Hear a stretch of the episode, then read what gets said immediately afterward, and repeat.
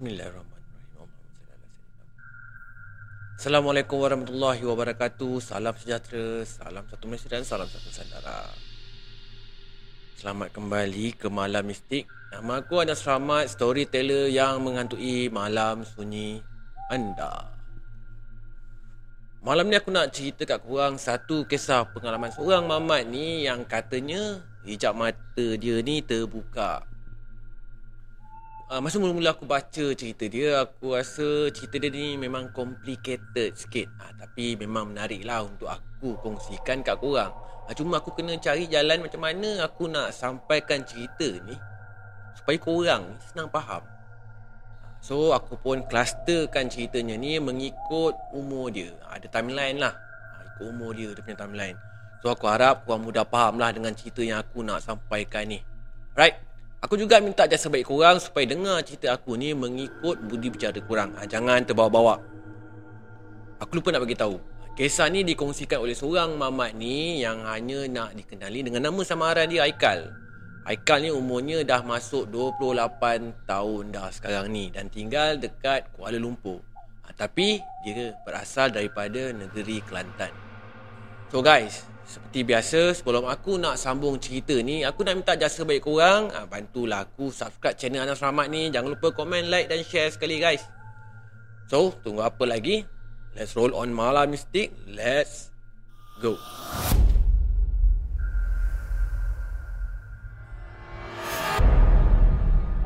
Kisah ni bermula semenjak 15 tahun yang lalu yang masa tu Haikal ni berumur 13 tahun Berlaku cerita ni masa kat kampungnya yang terletak dekat sebuah daerah yang terletak dekat negeri Kelantan. Dia masih ingat lagi. Masa tu tahun 2008. Ha, seminggu lagi nak menyambut syawal. Ha, masa tu dia dengan arwah ayahnya pergi ke pekan sebab nak pergi beli baju raya. Ha, dia ke pekan naik motor je berdua dengan ayah dia. Kisahnya terjadi masa dia balik daripada pekan tu menuju ke rumahnya apa yang berlaku ni betul-betul mengubah keseluruhan landscape kehidupan si Haikal ni. Masa on the way nak balik ke rumah dia malam tu, tengah dia membonceng dengan ayahnya, masa tu dia lalu dekat satu laluan sunyi ni. Yang kiri kanannya memang hutan aja. Tiba-tiba tak semena-mena, ada seekor binatang liar melintas betul-betul kat depan motor ayah dia. Dia sebenarnya tak pasti binatang apa yang melintas masa tu? Ha, mungkin babi hutan ke mungkin lembu ke. Dia memang betul-betul tak pasti. Sebab kejadian tu berlaku macam sepatah kilat je. Disebabkan binatang tu melintas dengan tiba-tiba ayahnya yang menunggang motor masa tu terpaksalah mengilap. Ha, lepas tu masuk ke laluan sebelah. Yang kebetulannya ada sebuah bas betul-betul tengah lalu dekat situ Memang arwah ayahnya ni Tak sempat pun nak buat apa-apa masa tu. Tak sempat. Haikal pula yang bonceng pula tu memang langsung lah Tak tahu nak buat apa-apa kan. Akhirnya terus dua beranak ni Dirempuh daripada depan oleh bas tu. Akibatnya Ayah si Haikal ni meninggal dekat tempat kejadian Haikal pula cedera parah lepas tu koma selama 3 minggu. Tu selepas dia bangun daripada koma dia tu, bermulalah perkara-perkara pelik yang berlaku dekat si Haikal ni. Sebulan lepas sedar daripada koma, Haikal banyak sangat berhalusinasi. Ha, dia mula nampak macam-macam bayang ha, yang melintas kat depan mata dia. Bayang-bayang tu datang dalam pelbagai bentuk dengan pelbagai color. Ada yang bujur, ada yang bulat, macam-macam bentuk lah kata Saikal ni. Ha, lepas tu kalanya pula, ada waktu tu, bayi-bayi tu, kalanya warna hitam. Ada waktu color kelabu, ada waktu color merah. Dan macam-macam color lain lah yang datang depan mata si Haikal ni. Mula-mula tu, si Haikal ni ingat, benda tu normal je bagi orang yang baru bangun daripada koma. Hinggalah dia mula nampak benda-benda yang menakutkan.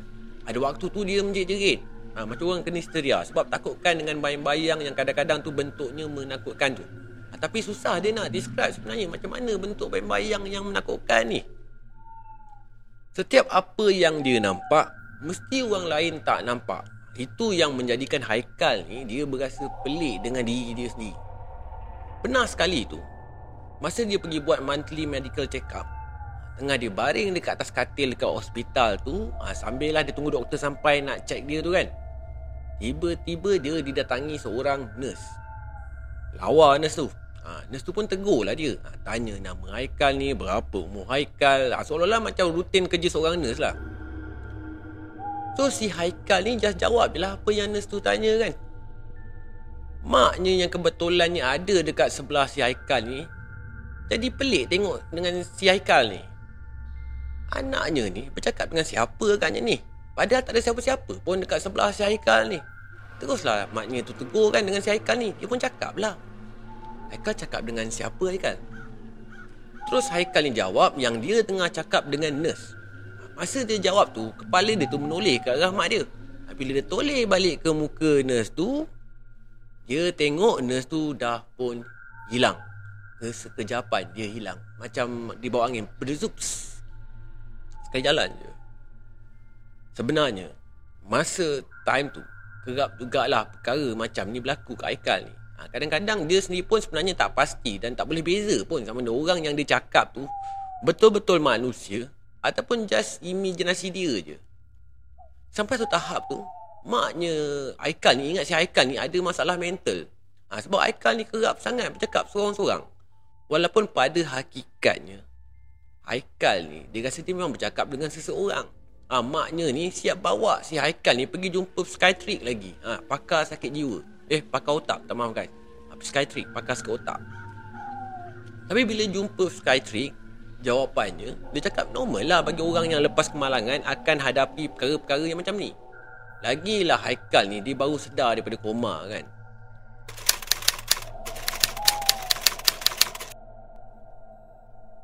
Hari berganti hari tahun berganti tahun Haikal dah sembuh sepenuhnya daripada kecederaan kemalangan tu masa ni umur Haikal dah masuk 15 tahun sepanjang dia kalau nampak bayang-bayang aneh ni tapi dia tak pernah lagi nampak sesuatu yang betul-betul mengerikan ataupun betul-betul menakutkan dia. Hinggalah satu hari ini. Masa tu ada kematian makcik Haikal yang meninggal. Ha, dengar ceritanya kena buatan orang. So lepas isyak tu bergegaslah si Haikal ni dengan maknya tu ke rumah arwah makciknya tu. Ha, Pak Usu si Haikal ni yang ambil Haikal dengan maknya tu bawa ke rumah jenazah tu, rumah arwah makciknya tu.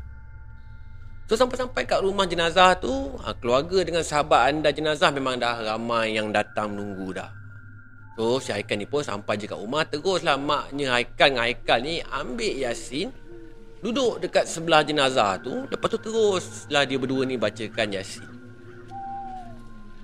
Haikal masa tu Just duduk dekat sebelah mak dia.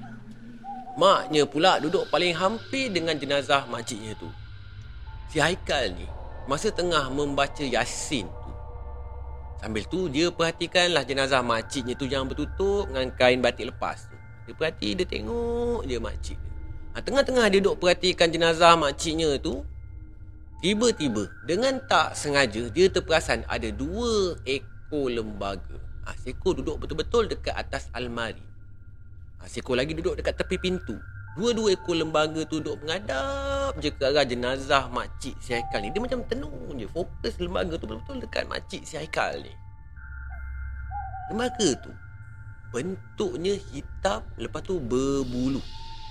Mata dia ni merah. Ada dua tanduk kecil kat atas kepala dia. Sekali tengok bentuknya ni macam beruk. Ha, tapi beruk yang versi menakutkan. Ha, tak besar sangat pun saiz dia. Ha, saiznya macam uh, saiz umur budak 10 tahun. Uh, tengah duduk mencangkung kat situ. Masa ni Haikal ni dia betul-betul rasa takut. Inilah kali pertama dia nampak makhluk sehodoh dan seseram ni sepanjang hidup dia. Terkata-kata jugalah lutut si Haikal masa ni. Ha, tapi dia just tundukkan je kepala dia seolah-olah buat macam tak perasankan benda lah tu. Dia buat macam tak nampak je tau. Ha, dalam hati dia punya gementar tu, dia punya nervous tu, ha, tak usah cakap lah. Ha, sekali-sekala tu, dia pun curi-curi lah toleh juga kat benda lah tu. Curi-curi toleh, curi-curi tengok kan. Kali pertama dia curi-curi toleh kat benda lah tu Masih lagi benda tu duduk kat tempat yang sama ha, Seko duduk kat pintu so, Seko lagi duduk kat robok eh, Dekat almari Bila kali kedua je dia toleh Sekali dia nampak Benda Allah tu Dah duduk mencangkung Betul-betul dekat dengan jenazah makciknya tu ha. Seko duduk dekat hujung kaki ha, Seko duduk dekat sebelah jenazah kalau nak ikutkan kedudukan jarak dia dengan benda Allah ni memang dah tak jauh pun. Ha, lebih kurang 2-3 kaki je. Ha, dekat. Ha, fuh, memang betul-betul nak pecah lah jantung dia masih. Benda tu dekat je guys. Dekat. 2-3 kaki kau bayang lah kan. Satu kaki, dua kaki, tiga kaki. Macam sedepa je kot. Lebih kurang kot. So dia pun apa lagi teruslah tundukkan aja lah kepala dia tu sambil dia pegang Yasin tu. Ha, sambil terketar-ketar tangan dia memegang Yasin tu. Tergagap-gagap jugalah dia nak baca Yasin masa tu. Tak lama lepas tu Dia curi-curi tulis lagi sekali Dia nak tengok benda Allah tu ada ke tak ada lagi Hati ni takut Tapi dalam masa yang sama tu Kurius juga nak tahu Kali ni benda Allah tu Dah tak ada dah dekat situ dah Dia tengok dekat tepi pintu Dengan atas almari yang Furfur dia nampak Benda Allah tu pun ah, Benda tu dah tak ada dah kat situ dah ha, Memang betul lega lah hati Haikal masa ni Malam tu Maknya Haikal ni ajak tidur kat rumah arwah makcik dia tu. Ha, tapi si Haikal ni ha, selagi boleh lah nak ajak maknya ni balik. Memang dia tak nak stay pun kat rumah makciknya tu. Berkali-kali jugalah maknya ni pujuk ajak si Haikal ni stay kat situ. Tapi Haikal ni pula bersungguh-sungguh jugalah nak ajak maknya balik. Macam-macam alasan lah dia bagi kat maknya. Termasuklah dia cakap dia terpaksa nak siapkan kerja sekolah dia. Dia memang tak nak duduk kat rumah makciknya tu. Akhirnya maknya ni ikutkan aja si Haikal ni cakap nak balik ke rumah. Ha, tapi Haikal ni dia tak bagi tahu pun dekat maknya apa yang dia nampak tadi tu. Dia tahu. Kalau dia bagi tahu kat maknya pun, ha, maknya pun belum tentu percaya lagi. Mesti maknya ingat si Haikal ni saja-saja je nak adakan cerita. Yang dia paling risau, dia takut maknya nanti fikir si Haikal ni, ha, si Haikal ni punya sakit mental kembali pula. So dia pun ambil keputusan just diamkan diri je. So sejak daripada hari tu Si Haikal ni bukan lagi just nampak benda-benda yang elok-elok je ha, Bayang-bayang elok-elok yang manis-manis tu kan Tapi mata dia pun dah mula nampak benda-benda yang menakutkan Mengerikan dan menyeramkan ni. Ada macam-macam dah dia nampak dah.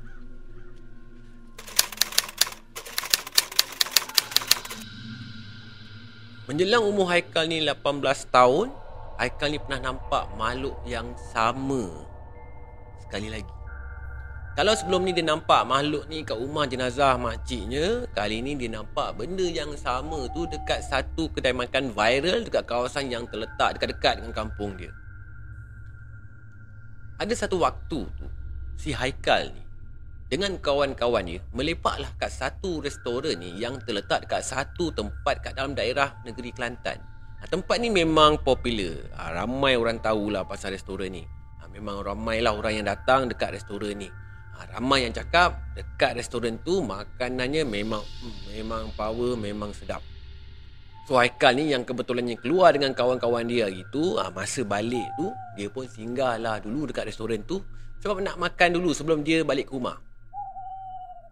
Sampai-sampai dekat restoran tu, Haikal tengok memang ramai gila orang kat situ dia punya ramai tu sampaikan dua orang ni nak duduk pun tak ada meja yang available so nak tak nak Haikal dengan kawan-kawan dia ni terpaksa lah berdiri menunggu meja yang kosong so tengah-tengah menunggu tiba-tiba si Haikal ni dia rasa macam nak terkucil so dia pun masuklah ke dalam restoran tu nak tumpang toilet Kedudukan toilet restoran tu terletaknya betul-betul dekat hujung belakang restoran. Ha, maksudnya ha, kalau si Haikal ni nak ke toilet tu, dia kena lalu tepi dapur. Ha, barulah boleh jumpa toilet tu. Masa Haikal lalu dekat tepi bahagian dapur tu, si Haikal ni, dia nampak memang ramai jugalah staff yang tengah bertungkus lumus tengah siapkan order tu. Memang nampak busy lah masing-masing. Tiba-tiba entah kenapa agaknya mata dia ni mata dia ni boleh terperasan dekat dua kawah periuk sop tu ada makhluk aneh yang mencangkung betul-betul dekat atas setiap periuk kawah tu. Makhluk tu, makhluk yang sama macam pernah dia nampak dekat rumah arwah makciknya. Makhluk tu mencangkung, lepas tu lidahnya terjeli. Eh, terjeli panjang lidahnya. Ha, yang lagi menjijikkan, air liur makhluk tu meleleh je masuk ke dalam kawah sup tu. Ha, kawah sup yang tak yang dibiarkan terbuka penutupnya tu. Orang-orang yang tengah kerja tu pun macam tak peduli pun dengan makhluk yang duk mencangkung kat atas periuk tu. Ha, mungkin diorang tak nampak lah kot. Kan? Ha, kalau diorang nampak mungkin diorang pun dah cabut lari dah agaknya kan. Kali ni Haikal ni dia tak rasa takut sangat. Macam kali pertama dia nampak Benda lah ni dekat rumah arwah makciknya tu. Ha, Tapi Perasaan berdebar tu Tetap ada juga. So dia pun lepas keluar daripada tandas tu Sekali lagi dia toleh dekat kawasan yang dia nampak Makhluk tu mencangkung ha, Dekat kawasan dapur tu. Tapi Kali ni Dia nampak dia seekor je yang duduk mencangkung Dekat atas periuk sup tu So terdetik jugalah dalam hati si Haikal ni. Mana perginya seekor lagi kan? Sekali bila dia dah sampai dekat kawasan depan kedai Dia nampak benda Allah tu duduk mencangkung. Cantik je dekat atas meja kaunter. Ha. Si Haikal ni dia betul-betul Terkejut. Si Haikal ni kebetulannya pun Dia memang lalu dekat sebelah kaunter tu. So secara tak langsung Dia lalu lah dekat sebelah benda Allah ni kan? Ha, Tapi dia buat macam tak perasan je dengan benda Allah ni Sampai-sampai dekat luar restoran tu Dia tengok kawan-kawan dia dah dapat seat dah. Ha, Mula tu dia nak ajak juga kawan dia belah je daripada restoran tu kan. Ha, Tapi kawan-kawan dia tak nak. Sebab dah lama tunggu kan Takkan nak gerak balik pula dengan tiba-tiba So memang tak lah. So lepas-lepas order tu makanan pun sampai Dia tengok member dia tu syok je makan sup. Yang seorang ni siap berpeluh-peluh makan. Bukan main sedap katanya Cuma Haikal je dia tak order makan. Ha, Dia tak lalu sebenarnya nak menelan ha, Bila terbayangkan benda lah yang dia nampak tadi tu Sambil benda tu menjelir lidah tu kan. Lepas tu liur dia meleleh masuk ke dalam sup So memanglah dia takkan lalu makan kan? Dia dah nampak apa yang berlaku kan? So kawan-kawan dia punya dia pelik juga dengan si Haikal ni. Padahal masa awal-awal tadi tu Dia yang sungguh-sungguh sangat katanya lapar. Ha, Tapi bila part order makan Si Haikal ni tak jadi pula nak order apa-apa. ha. Haikal ni dia cuma bagi tahu yang tiba-tiba perut dia tak berapa sedap ha, Perutnya sakit ha, Tu yang dia tak lalu nak makan Dia pun memang tak cerita pun apa yang dia nampak tu pada kawan-kawan dia dia tahu kawan dia ni mungkin tak akan percaya pun dengan apa yang dia nampak. So dia memilih untuk mendiamkan diri dia je.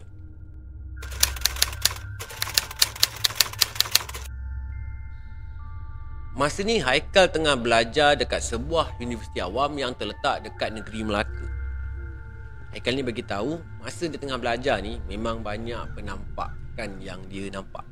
Tak kira banyaknya Tak terkira katanya ha, Cuma bila dia dah masuk umur 20 tahun ni ha, Semua benda pun dah jadi terbiasa Dia dah mula boleh kontrol perasaan takut dengan terkejut dia dah Sebab dia dah lalu macam-macam perkara kan ha, Dari yang hodoh, yang seram, yang cantik macam-macam bentuk yang dia pernah jumpa. So bagi dia, semua tu just perkara biasa je. Kalau dia ternampakkan benda Allah tu Dia just buat bodoh je lah. Dia pun tahu benda tu takkan ganggu ataupun kacau dia. So tak ada apa pun yang dia perlu takutkan sangat pun.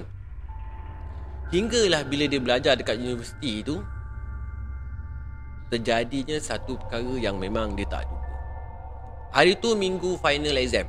So seperti biasa Kalau kata final exam ni Semua orang pun memang tidur lewat Sebab terpaksa late night study So sama jugalah dengan si Haikal ni ha, Dia pun secara tak langsung Terikut-ikut juga dengan budaya Budak-budak universiti ni ha, Terpaksa study sampai lewat malam Sebab esoknya ada paper yang dia nak kena score malam tu dia memang kat bilik seorang-seorang je.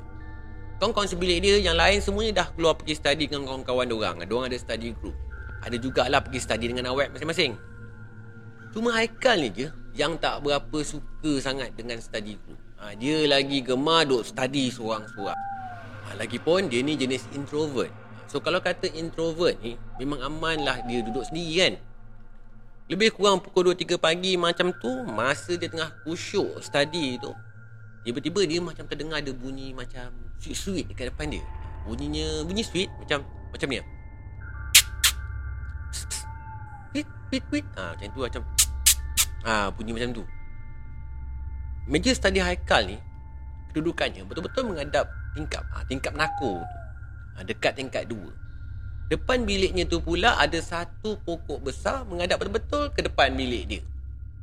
So masa dia terdengar bunyi tu, dia pun tercari-cari jugalah kan daripada mana datangnya bunyi ni.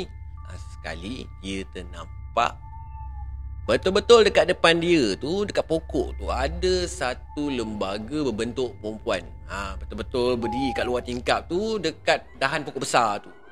Sambil dia duduk mengadap muka si Haikal ni. Ha. Makhluk tu berbaju putih. Rambut dia panjang sampai ke pinggang. Ha, mukanya tu awalnya memang tak berapa nak nampak sangat. Ha, tapi kalau daripada bentuk gaya tubuhnya tu, si Haikal ni memang boleh agak yang dia ni benda ni memang tengah perhatikan si Haikal ni. Haikal ni mula-mulanya tu dia tak berapa ambil kisah sangat pun. Sebab bukan kali pertama pun dia nampak makhluk ni. Sebelum-sebelum ni pun dia pernah nampak kelibat makhluk ni juga dekat universiti dia ni. Ha, cuma bezanya kali ni benda lah tu betul-betul mengadap depan muka dia. So si Haikal ni bila dah tahu ada benda Allah ni duduk dekat depan dia, Lepas tu duduk perhatikan dia. Dia pun just buat tak kisah je lah. Dia teruskan je lah study dia. Dia ingat benda tu just lalu lalang je lah. Benda normal lah bagi dia kan. Benda tu lalu lalang depan mata dia. Benda dah dah terbiasa. Dia tak pelik pun. Tapi rupa-rupanya Kali ni lain sikit. Tengah dia duduk study tu Sambil abaikan apa yang dia nampak dekat depan mata dia tu Sekali lagi dia dengar benda lah tu duduk sweet-sweet dia lagi So mata dia ni Dia macam auto tau mata dia ni tau. Ha, Terus dia duduk tengok ke depan. Ha, Kali ni Dia nampak benda tu betul-betul Pandang ke arah mata si Haikal ni. Betul-betul bertentang mata. Ha, Dia nampak jelas Mata benda Allah ni Color dia warna merah. Lepas tu betul-betul tenung ke arah mata si Haikal ni. Masa ni berdebar jugalah kan jantung si Haikal ni. Walaupun dia selalu dia nampakkan benda Allah ni tapi inilah kali pertama benda Allah ni berinteraksi dengan dia. Ha, kalau sebelum-sebelum ni benda ni yang dia nampak ni just lalu lalang tak pun melintas depan dia je kan. Ha, tak ada pun benda ni memandang ke Haikal macam ni kan. Ha, tapi inilah first time benda ni betul-betul tenung tepat ke arah mata si Haikal ni. Si Haikal pula masa tu dia jadi macam terpaku je melihatkan benda ni yang masa tu tenung mata dia. Dalam tengah tenung menenung bertentang mata tu Ha, sedar tak sedar. Benda tu makin hampir je dengan Haikal. Sedar tak sedar benda tu dah betul-betul depan mata saya Haikal dah? Ha, Dia datang macam Tiba-tiba dah dekat depan mata. Depan mata babe. Betul-betul kat depan Jaraknya ni nak dekat sedepa je. Betul-betul dekat cermin tingkap bilik si Haikal ni. Ha, Kau bayang kalau kena kat korang ha, Korang buat apa Haikal pun sebenarnya masa ni tak tahu pun nak buat apa-apa pun. Dia just macam terpaku je. Tak lama lepas tu, benda tu terus terbang betul je kat arah dia. Berzuk. Ha, terus lesak macam di bawah angin. Masa ni memang berderau jantung si Haikal ni. Terus dia rasa macam nak terkencing. Ha, macam nak terberak. Macam-macam perasaan ada cakap. Senang cakap masa tu, dia pun boleh tahan juga takutnya. Itulah kali pertama dia rasa berdepan dengan makhluk seram ni. Ha, sebelum ni kalau terjumpa pun tak pernah dia diganggu kan. Ha, itulah kali pertama dia rasa ada gangguan pada diri dia.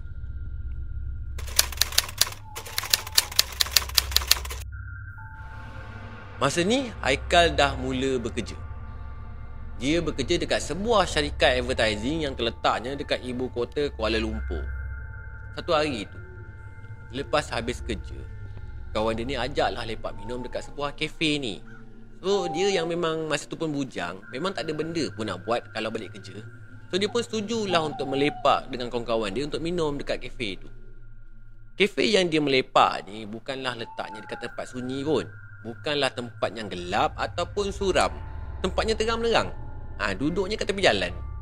So masa dia melepak tu dia bertiga sebenarnya. Ha, berdepan dengan dia member dia yang perempuan, Erika nama dia. Sebelah kiri dia pula Member lelaki dia. Nama dia Donald.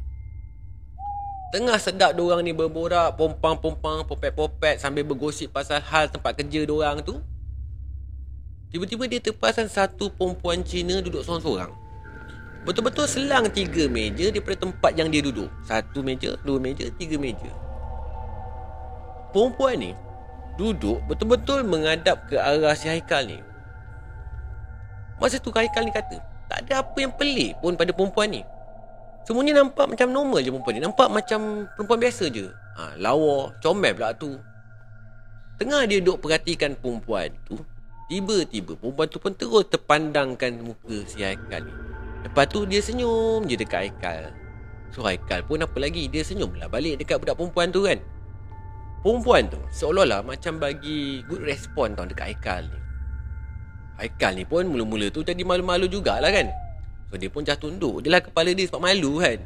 Ha, Lepas tu dia tengok lagi sekali ke arah perempuan tu. Sekali lagi Perempuan tu senyum lagi kat Haikal ha, Haikal pun senyum lah balik. Ha, Orang senyum kat kau Awet Cantik Amoy cantik kan. Si Donald ni Yang ternampakkan si Haikal ni Duk sengih-sengih Senyum-senyum daripada tadi tu Sambil duk perhatikan meja belakang si Erika tu Donald ni pun tanyalah dekat Haikal Dah kenapa daripada tadi si Haikal ni duk sengih-sengih je kan? So Haikal pun cakap lah.